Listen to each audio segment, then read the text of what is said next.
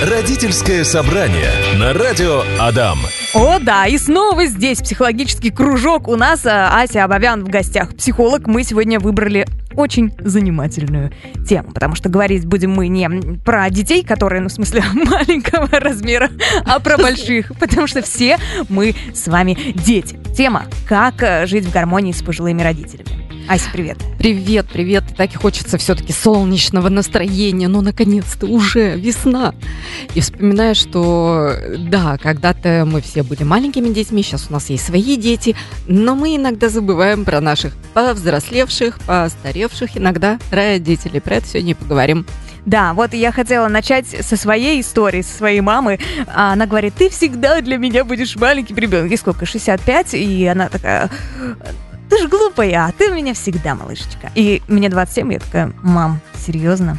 Mm-hmm. И я постоянно, ну, ты, типа, привет, э, детские травмы Алина Мальнова, что чат. Я постоянно чувствую себя действительно глупой. Такая, блин, когда я вырасту, когда моя мама а, увидит и поймет, что я типа, чего-то добилась. Ну, это нарциссическое. Признает. Наконец-то признает меня взрослый. Да, все верно. Вот, Ася, в каком возрасте мы перестаем быть детьми? Или мы всегда маленькие дурачочки сладенькие? А вот как раз в этом э, критерии мы перестаем быть детьми, становимся взрослыми именно тогда, когда мы перестаем ждать признания от родителей и учимся брать его во всем остальном мире.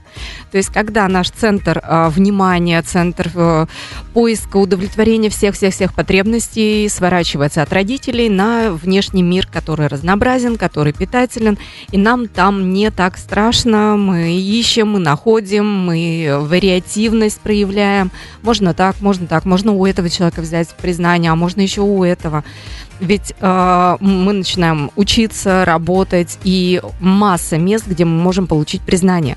Но как раз один из критериев, что сепарация не, не завершена или, может быть, даже не начиналась, когда нас хвалят, а мы идем и хвастаемся этим этими э, похвалами к маме, к папе, ожидая, О, да. что именно они скажут «да, ты молодец». Я думаю, что нам нужно пояснить, а что такое сепарация?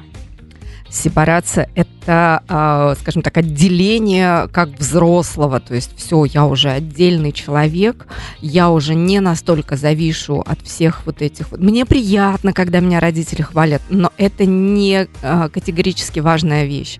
То есть я могу справляться и без родительской поддержки, принятия, утешения и вот всего того, чего хочется добиться от родителей. А зачем тогда к ним ходить чай пить, как говорится, по воскресеньям? Что от них можно получить? В какой позиции нужно находиться с мамой, с папой, если тебе уже много лет? Больше 18 как э, со взрослыми близкими. Вот, например, у нас же были тети, дяди, друзья семьи, которые там мамины подружки, да, и можно было что-то там э, обсудить вместе с ними чуть-чуть совсем. А сейчас получается больше тем, которые можно обсудить и наслаждаться этим общением без ожидания именно подтверждения своей значимости, уникальности, и, там, любви и прочего. То есть это такой взрослый друг, друг старше тебя, который.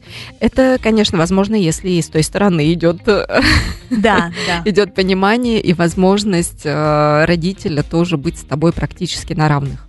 Ну, чаще всего как бывает? Чаще всего, там, точнее нет, периодически люди жалуются, что мама приходит там а, в квартиру начинает мыть полы, что-нибудь готовить, или там в личную жизнь лезет, или а, с внуками как-то себя, ну, по-другому ведет, допустим, там, разрешает им конфеты, или откармливает, или, и, ну, в общем, э, много вещей, когда родители сами инициируют вот эту ссору, конфликт, э, в нас втягивают в эту игру непонятно. И как же мы можем со взрослыми, э, точнее, как со взрослыми друзьями с ними общаться, если а также, как и с любыми другими взрослыми друзьями, говорить, что так не стоит, так нельзя, это категорически мне не подходит, а вот это классно, круто, давай делать вот так вот.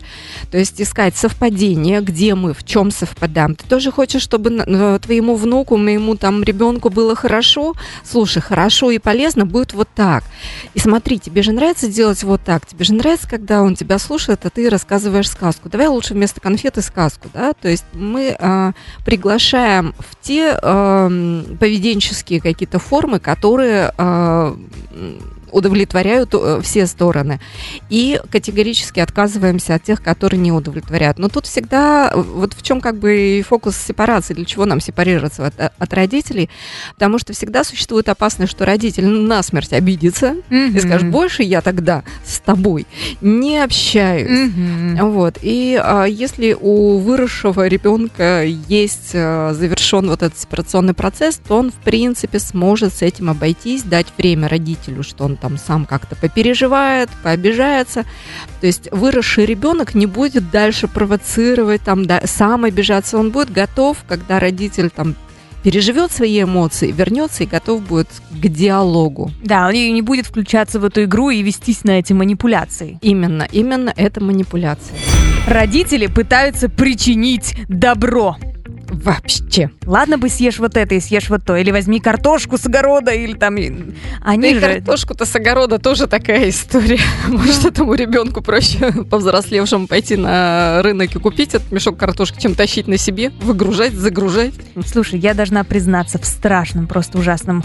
Если мама мне дает какую-нибудь еду, например, блинчики с печенью, я такая, мама, я так люблю блинчики с печенью, это мое любимое блюдо. Я кладу их в холодильник, забываю на неделю, и потом такая, о, ну, испортились. Надо выбросить. Главное, маме сказала, потом было так вкусно. Да, да, да, да. А сколько их штук было? А, я не помню, что я просто съела вообще не заметить. Ужас. Не делайте так, как я. А, так вот, смотрите, когда родители пытаются причинить добро, и мы им позволяем переходить наши личные границы, а, вопрос встает. А почему, допустим, у моего родителя есть ключи от моей квартиры, и он туда приходит.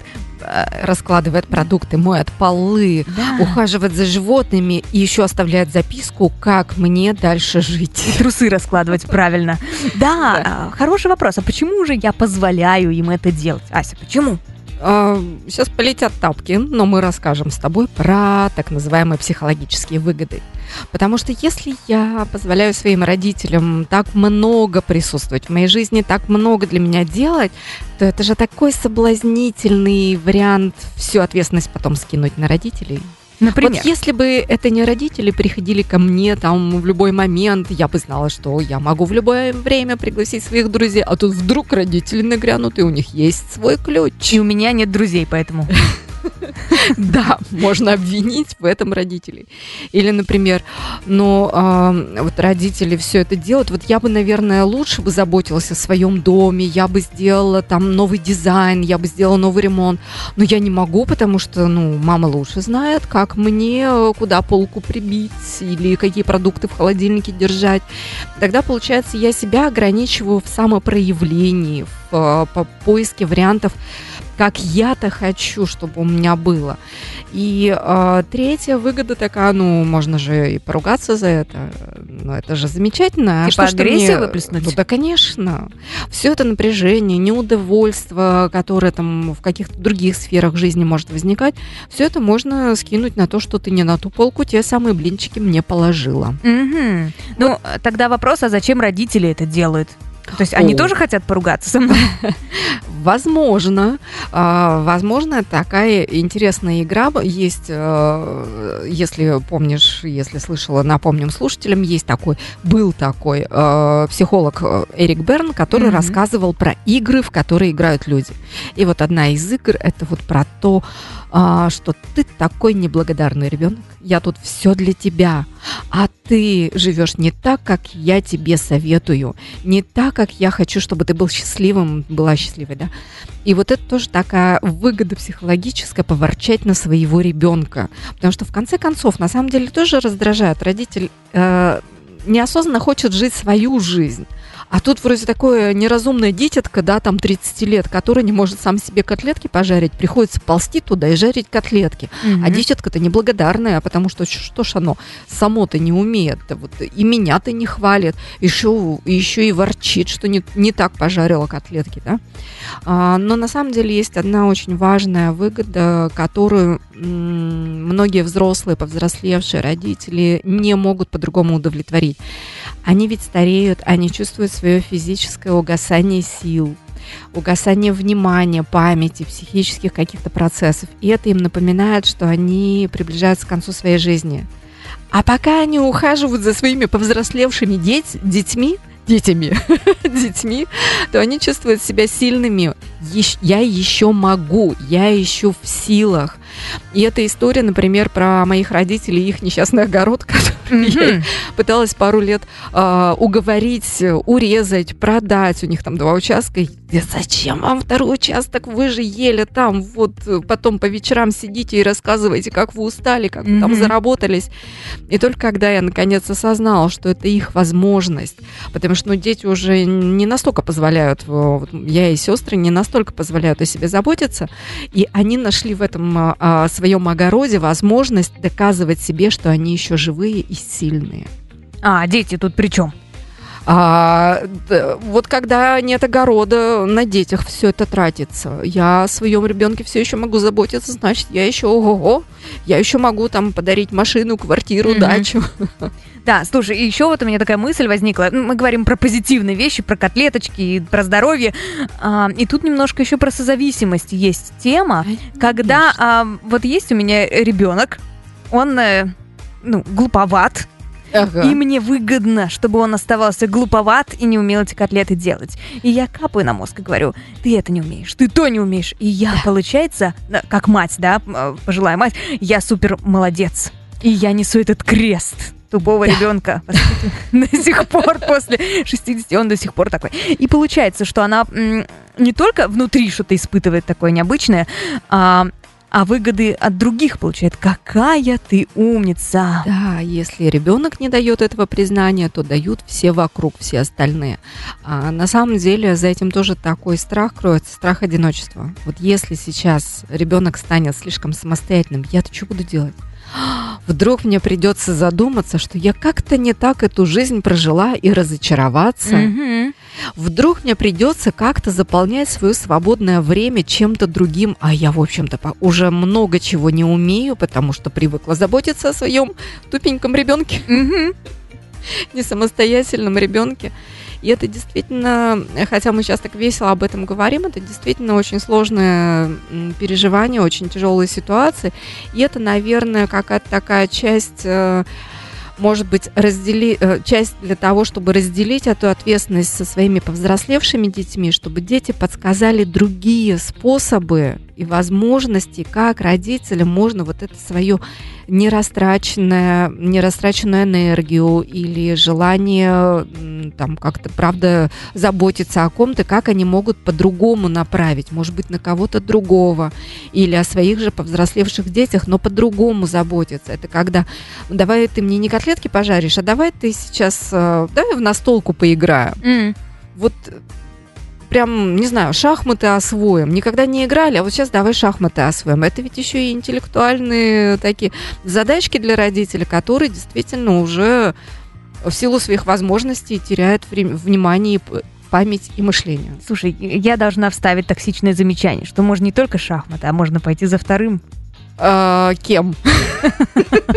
Создать внука и занять бабуль. Извините, я не должна была этого говорить, но моя мама просит. Родительское собрание. У нас тут танцульки, потому что мы про- проработали сепарацию от родителей. Да, смотрите, значит, э, момент, который мы хотели обсудить. Как не ссориться с родителями. Потому что ссора, любая, на мой взгляд, она не всегда строится на базе причины. Типа, если ты положила там блинчики не на ту полку холодильника, не в этом суть, а потому что ты мать, которая... э, Когда знаю, мне было пять лет. да, да, да, да, да, да. Вот чисто моя травма, допустим, моя мама очень-очень много работала. Она типа, приходила в 10 вечера, и я такая, мама, почему ты меня не любишь? Боже, я надеюсь, она не услышит этот эфир. Вот, и я очень злилась на нее, что она не уделяла много внимания. И сегодня, когда она делает мне эти блины с печенкой, э, стирает, готовит, любит меня, целует, я такая, мам, а, в смысле, а чё ж ты раньше-то? Да, и Как? вспоминается то, чего не было раньше, то, за что есть или хорошо бы уже была оттерапевтированная, да, Мгм. обида детская. Да, те самые нереализованные мечты, а, не, непрожитая злость э, какая-то на родителей, они все выкатываются в основном вот в эти вроде бы пустые конфликты, что не, тут, не то, не туда, не так. И на самом деле самое важное, что надо запомнить, а еще бывает такое, знаешь, э, человек начинает ходить, ходить на терапию, это я своим а, свежим клиентам всегда напоминаю, говорю, это техника безопасности. Мы здесь с вами сидим и жалуемся на вашу маму, но ни в коем случае не несите это ей Да. реальной. Ни в коем случае, потому что все это уже прошло, и она далеко не тот человек, который был, когда вам было 5 лет. Да, да, да. Это была 25-летняя женщина, которой хотелось, может быть, тусить и веселиться, или которая занималась какими-то вопросами рабочими своей жизнью. И мы ей предъявляем вообще другому человеку. Да. Да, и мы-то сами уже совсем не те дети, хотя иногда кажется, что я вот, вот в том же состоянии, в тех же обидах, в тех же печалях. Все это только к профессионалам. Родители – это уже совсем другие люди. И то те воспоминания, те травматичные воспоминания, горечи, которые у нас остались, они не имеют никакого отношения к реальности. Когда мы это начинаем, наконец, понимать, возможно, это с помощью психотерапевта, то нам проще вот эти все мелочи, вот эти вот все мел- мелкие недоразумения с родителями решать без скандалов, без э, ругани, без ссор. Просто конфликт. Мне нравятся блины с печенкой, ей нравятся блины с вареньем. Все, мы можем договориться и сделать блины пополам. А если так, что тебе не нравится? Ну тебе что, да. печенка не нравится? Ешь давай. Да, правда, мне не нравится, мам. Я вижу, что ты расстроена, но мне правда не нравятся блины с печенкой. И О, все, боже. и ругаться тоже не о чем. Здоровая атмосфера вошла в чат. Психологи вышли. Да, а, в общем, как найти подход, чтобы не ссориться? Говорить о себе, а если обесценивание встречаешь? Так же, как и с любым другим обесцениванием, когда э, вы встречаетесь с этим, э, с другими людьми. Ваш родитель – это совершенно отдельный от вас человек. Да, он ближе, чем многие другие люди на этой земле, да, ближе, чем, может быть, ваши друзья. Но это такой же отдельный человек, с которым вы заново выстраиваете отношения. Те правила, по которым вы жили в детстве, они уже не работают. Вы заново словно знакомитесь, словно заново выстраиваете свое общение, о чем и как мы с тобой будем вместе.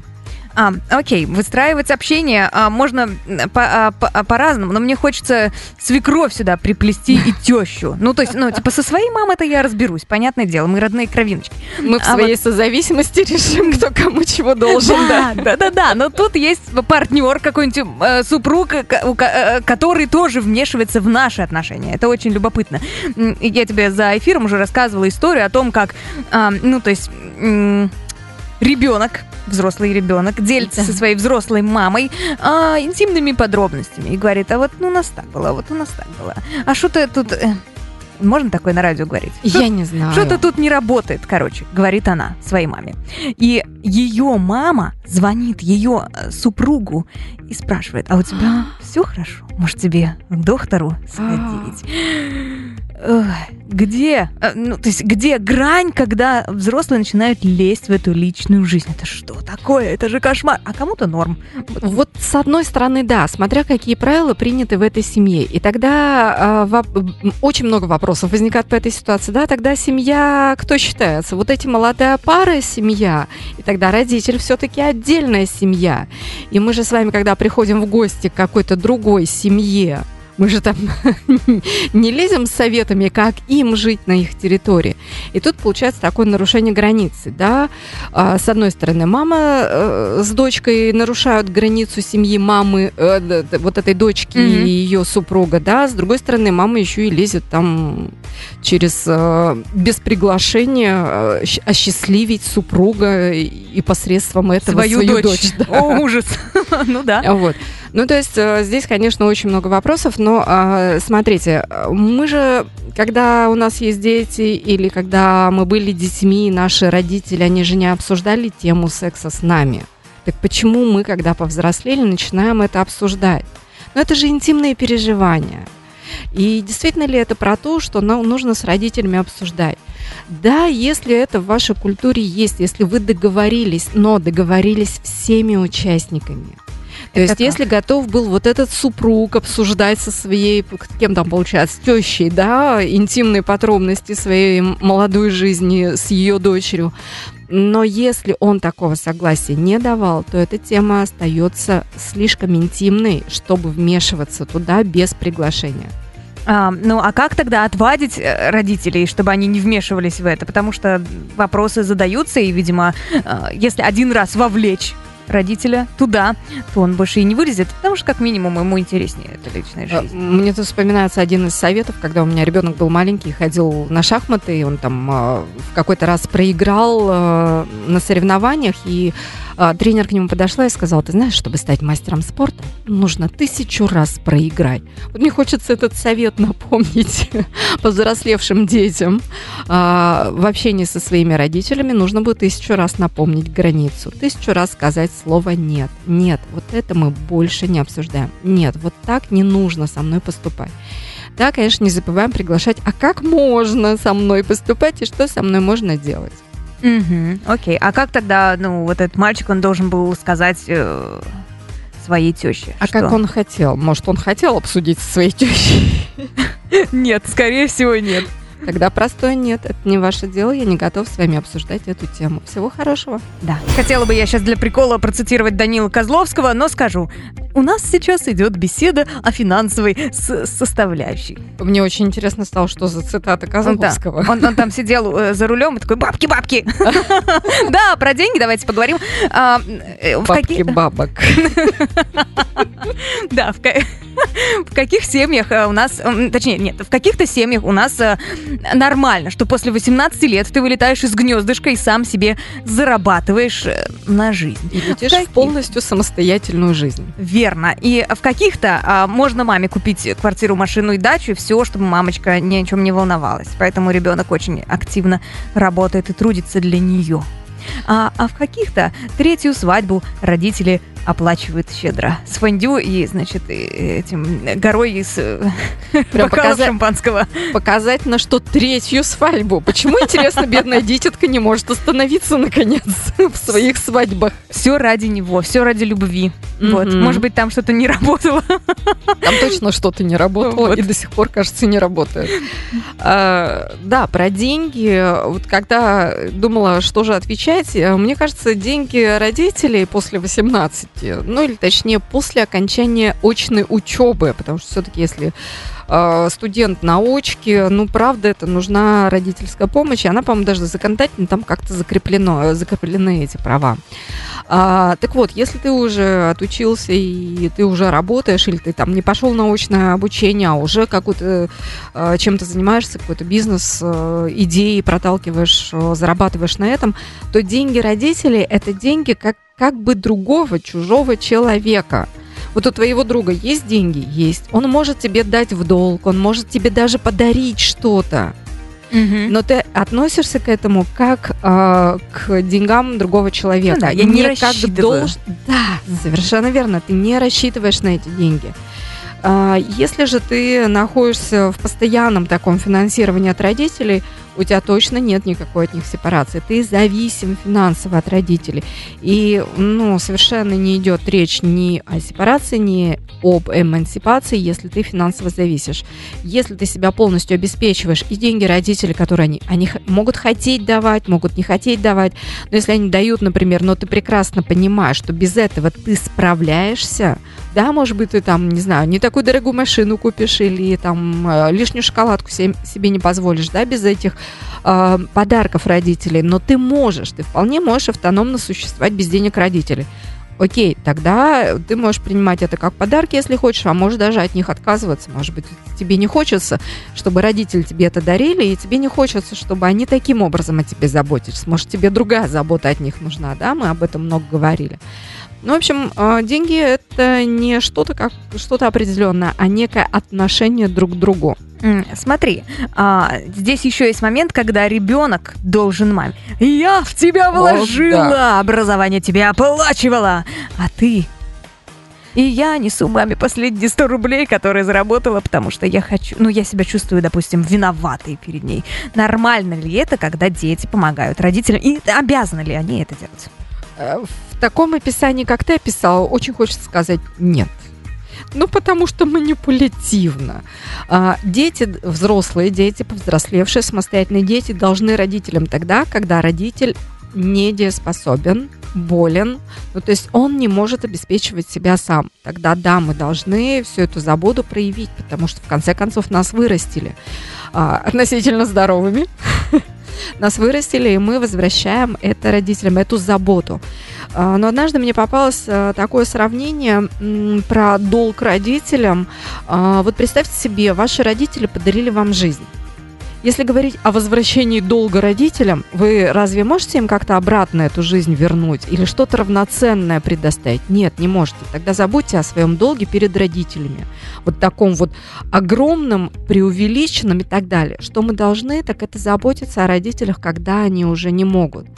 Все остальное это был дар от родителей, который они подарили. Ну, а хотели они того, не хотели, да. осознанно, неосознанно, но ребенок, повзрослевший, выросший ребенок, ничего за это не должен родителям. Да, прозвучит грубовато, но как бы это же им надо было, типа, что я тут ну, есть. Да, это, может быть, они, конечно, проблемы.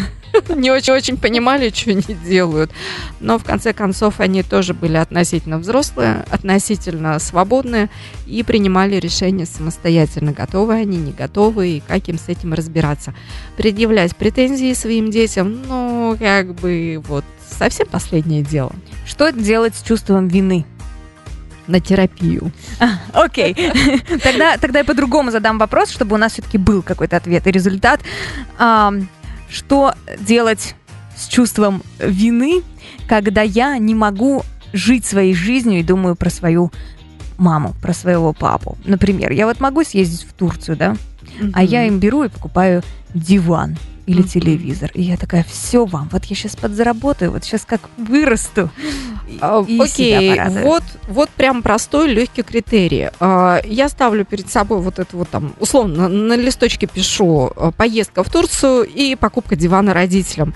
И когда я смотрю на них, где у меня улыбка шире, где мне приятнее, ну вот какой выбор приятнее, вот это будет полезнее.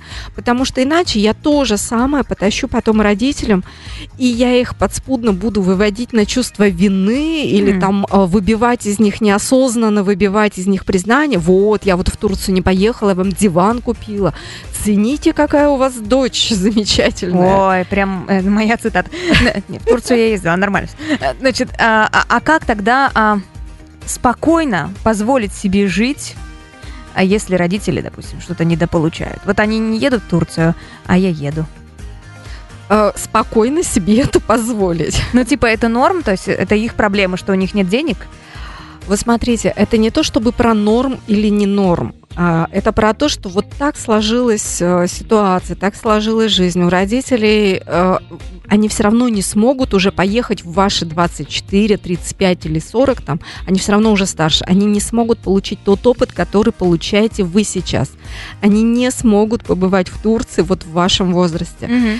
А, окей, а, давайте сядем и с родителями подумаем и обсудим, а как тогда? А, они действительно вообще хотят в Турцию? Да вот, нет, вот не хотят. Вообще. Это все в моей голове происходит происходит. Вот именно. Поэтому давайте не фантазировать за своих взрослых родителей, разговаривать с ними, но а, до тех пор, пока мы оба находимся на взрослой позиции. Как только с одной или с другой стороны идут манипуляции, мы приостанавливаемся, выдыхаем и возвращаемся тогда только когда э, к этим обсуждениям, к этим разговорам, тогда, когда мы готовы обсуждать, а не обвинять друг друга и не пытаться выбить друг из друга признание. Супер. Опять же, здоровые отношения вошли в чат. Да, слушай, давай, Ася, мы с тобой дадим, точнее, я тебя попрошу дать какое-то напутствие, как жить все-таки в гармонии, выстраивать гармоничные отношения со своими взрослыми родителями, чтобы всем было клево, никакого чувства вины, никакой агрессии. Да, терапия 350 часов.